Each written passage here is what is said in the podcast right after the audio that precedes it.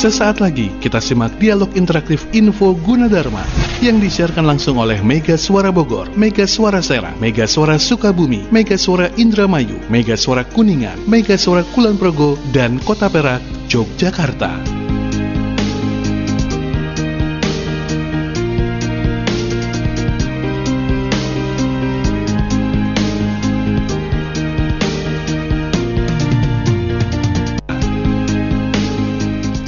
Assalamualaikum warahmatullahi wabarakatuh. Selamat pagi. Ketemu lagi hari Rabu jam 9 pagi di Info UG Saya Mardika Adi mengucapkan selamat pagi Dan selamat mendengarkan buat sahabat Mega Suara yang ada di Bogor Serang, Sukabumi, Kuningan, Indramayu, Kulon Progo, dan Kota Perak, Yogyakarta. Serta UG Radio dan juga UG TV dan MGS TV Sukabumi ya. Seperti biasa kita sudah terhubung dengan Alvin yang ada di studio Gunadarma. Selamat pagi Alvin apa kabar Mahardika Adi? Mardika nggak pakai har. Oh iya, Mardika. Iya, karena saya udah nikah, Adi. jadi udah nggak pakai har lagi. ya tiga. Alvin pagi hari ini sama siapa nih? Tamunya hari ini ya? saya akan ngobrol-ngobrol tentang uh, teknologi informasi. Wish. Tapi ini panjang banget nih dari awal sampai akhir nanti. Apalagi Yuji ini kan sebetulnya terkenal dengan IT-nya kan? Yes, berbasis Betul. IT. Yes. Jadi kita nanti bahas. Oke. Okay. Siap, Alvin. Siap. Silakan. Baik, terima kasih ada Dika, Mardika Adi di uh, Mega Suara Bogor yang sudah memandu program acara ini di kesempatan hari ini. Dan uh, selamat pagi menjelang siang buat teman-teman yang ada di tujuh kota Radio Mega Suara Network di tiga provinsi. Kemudian juga apa kabar untuk para pendengar UG Radio dan juga pemirsa UG TV dan MGS TV di Sukabumi. Kita jumpa di kesempatan hari ini dalam program Info Gunadarma dan hari ini saya akan berbincang-bincang dengan uh, sekretaris program uh, Doktor Teknologi Informasi Universitas Gunadarma ada Profesor Dr. Eri Prasetyo Wibowo SSI MSI. Apa kabar, Prof? Baik, selamat pagi. Kayaknya belum sarapan nih. Tadi habis dicolok. Tiap hari dicolok ya, Bro. Ya, nanti kan ada apa sidang terbuka. Oh ya, iya, hari ini mahasiswa doktor TI. Ya. Oh TI juga, Prof. Iya. Ada berapa sesi hari ini? Hari ini tiga sesi, eh, dua sesi ya. Oh, dua oh, sesi. tiga sesi. Oh, tiga sesi. Cuman yang TI nanti sesi kedua. Oh, TI sesi kedua. Kalau ya. boleh tahu bocorannya yang uh, sidang dokter untuk TI ngambil uh, apa yang mereka analisa? Ya, topiknya itu dia mengambil uh, stereografi yang diimplementasikan hmm. ya pada perangkat keras. Hmm. Jadi untuk security ya. Jadi kalau okay, kita okay. kirim apa informasi ya. Hmm itu supaya tidak uh, bisa dilihat orang. Nah, ini oh. Disisipkan ya dalam suatu gambar. Hmm. Tapi desainnya uh, ke hardware ya, memanfaatkan FPGA. Hmm. Kalau boleh tahu nih Prof, Prof Eri ini kan waduh udah senior di masalah TI. Sejak kapan Prof? Uh, agak-agak sedikit mungkin wah kayaknya harus belajar TI nih, belajar komputer lah istilahnya gitu misalnya. Sejak kapan, Prof? Dari usia berapa atau mungkin dari SD atau SMP? Sekarang kan udah wow, udah luar biasa nih, Prof. Ya, kalau apa namanya masalah komputer ini sejak apa ya? SMP itu saya sudah uh, sering apa membaca. Jadi dulu kan ada mm. apa majalah komputer Gunadarma gitu ya. Mm. Jadi saya kadang-kadang dikasih gitu ya dibaca. Mm. Kemudian dari setelah itu kan setelah SMA ya mm. jadi saya masuk ya apa eh, program studi yang ada kaitannya jadi di elektronika instrumentasi kan gitu jadi, mm. itu juga banyak belajar eh, komputer komputer oke oke okay, okay. terus men, setelah SMA baru masuk kuliah juga jurusan komputer Ya, jadi, ya sebenarnya saat itu kan uh, komput, jurusan yang pas komputer itu kan masih jarang ya? Jarang. Masih Jadi, jarang loh. Saya saat itu kan masuk di uh, program elektronika instrumentasi ya. Hmm. Tapi di dalamnya ini sebenarnya banyak uh, apa? masalah-masalah komputer yang dibahas. Nah, hmm. kemudian setelah lulus saya akan mengajar ya, di hmm. Dharma. Ya, ya nggak ada masalah karena hmm. materi-materi yang uh, diajarkan atau yang harus saya ajar sebenarnya sudah saya hmm pelajari saat kuliah. Udah duluan ya, Prof. Iya. Tapi memang kebayang ya, Prof. Uh, Universitas Gunadarma di era tahun 80 90 lah. Ternyata mereka Gunadarma ini perguruan tinggi yang udah konsentrasi bahkan sudah bisa membaca what happen next year gitu kan. Iya. Apa yang akan terjadi tahun-tahun yang akan datang. Kemudian mereka mengcreate satu program atau program studi bahkan menyatakan bahwasannya perguruan tinggi yang berbasis IT. Itu kalau nggak salah sel- 90-an. Nah, kalau Prof. Eri sendiri, kenapa bisa membaca bahwasannya teknologi informasi akan menjadi tren yang sangat sangat sangat in di di, di era milenial sekarang ini? Ya, jadi sebetulnya pada saat kuliah pun saya kan membaca majalah Byte ya.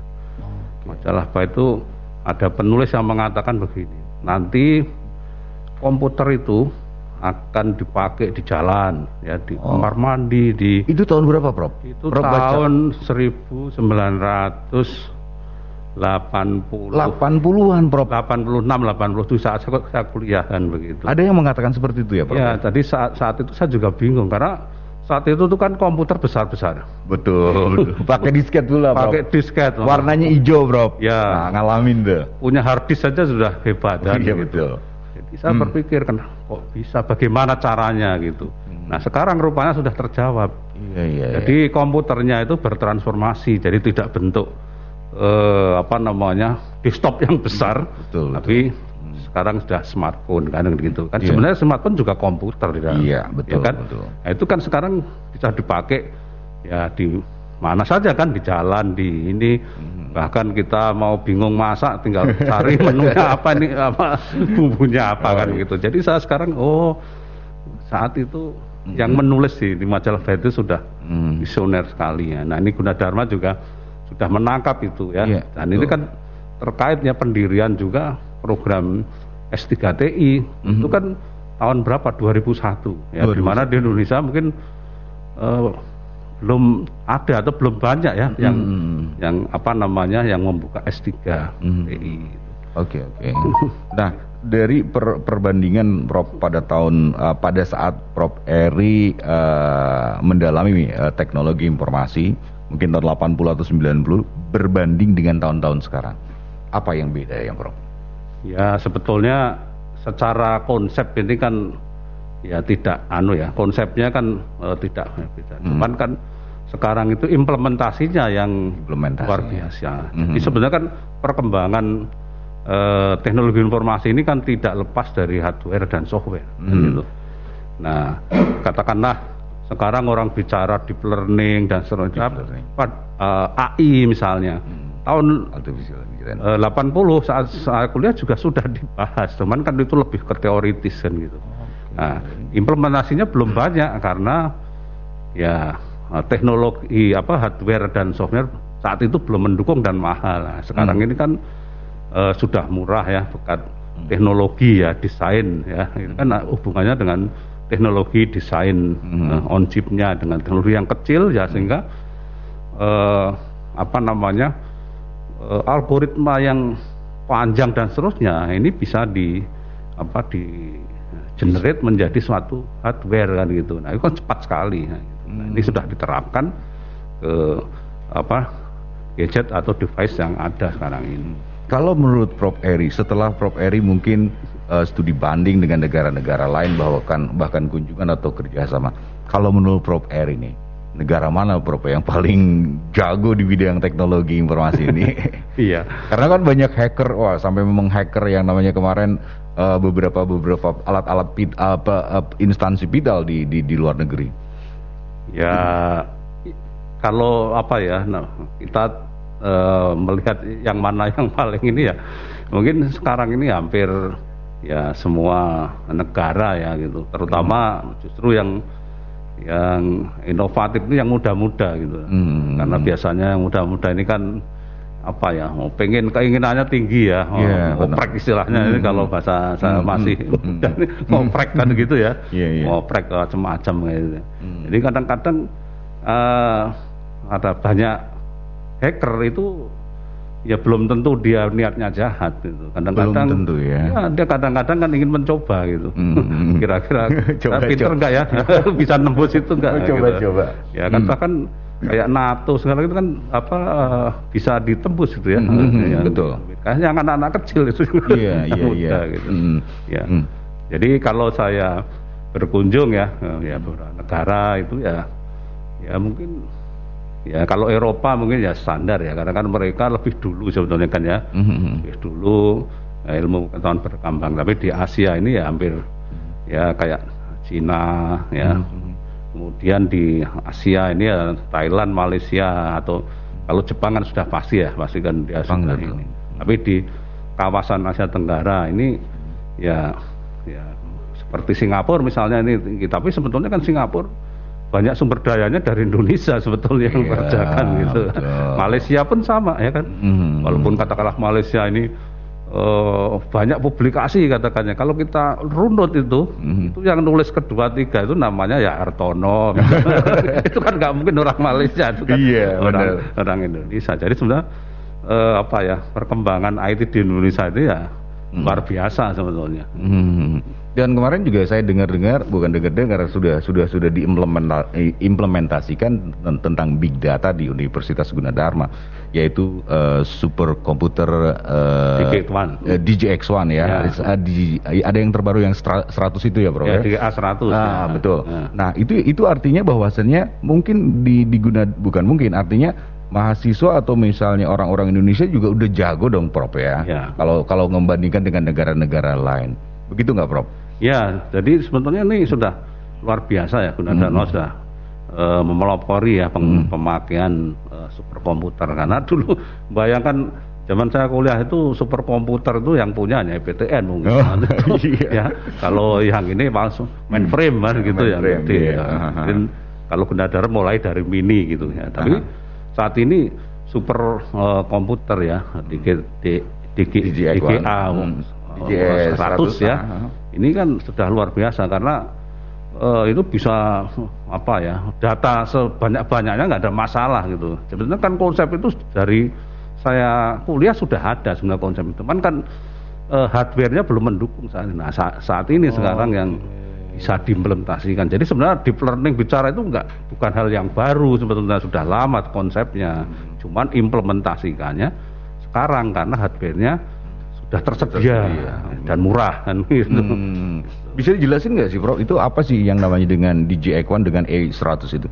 Nah itu kan sebetulnya adalah eh, komputer yang mempunyai ya prosesor yang multi lebih banyak ya tidak tunggal kan gitu ya. Hmm. Jadi bisa bekerja secara paralel kan gitu ya. Hmm. Memorinya juga share paralel sehingga kan eh, apa namanya proses yang eh, katakanlah kalau bicara big data data yang dari Hmm. tahun 2000 sampai ini diproses ya dengan ya katakanlah model statistik itu akan Hmm. cepat kan gitu. Jadi ya beruntung sekarang kalau mahasiswa Gunadarma bisa memanfaatkan ya. Hmm. Nah, lihat kan ada praktikum. Iya, kalau iya. tidak mahasiswa mengenal kan gitu ya, mengenal dan ini juga sekarang eh, dikembangkan juga nih di, di Gunadarma ada namanya nanti program magister doktor Hmm. yang di mana magisternya itu ya dari apa namanya MMST ya, Oh, kemudian teknik eh, industri dan teknik elektro nanti muaranya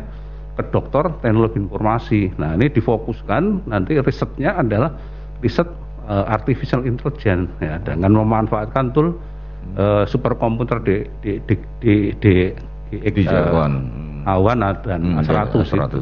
Oh berarti DJX1 dan A100 ini memang tidak hanya milik daripada Fakultas Teknologi Informasi atau yang berhubungan dengan, dengan komputer ya, Prof. Artinya semua program studi atau semua ini bisa bisa bisa masuk bisa memanfaatkan ya. kan gitu. Hmm. Jadi tinggal eh, untuk apa kan begitu. Kan itu sebenarnya tool untuk memprosesnya kan gitu. Kalau Betul, di betul. TI ya mengembangkan algoritmanya ya algoritma yang mungkin kalau dijalankan di komputer biasa misalnya katakan perlu waktu yang lama Ah, kan, gitu ya. benar, Dengan benar. itu mungkin ukura- ukurannya detik atau menit kan begitu. Nah, kalau laptop-laptop yang yang standar itu kan download pun lama. Kalau ini langsung gitu ya, kan prosesnya kan ini kan ya Ah. prosesornya kan tunggal katakanlah lama. Oh, kan, oke. gitu. Kalau superkomputer? cepat dan gitu. Betul, baik.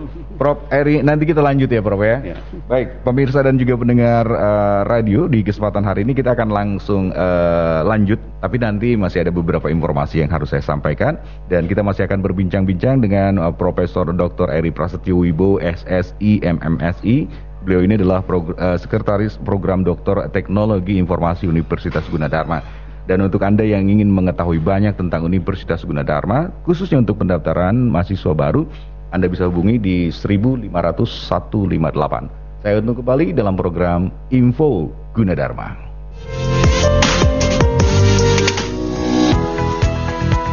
Jangan ke mana-mana, Info Gunadarma akan kembali setelah beberapa informasi berikut ini.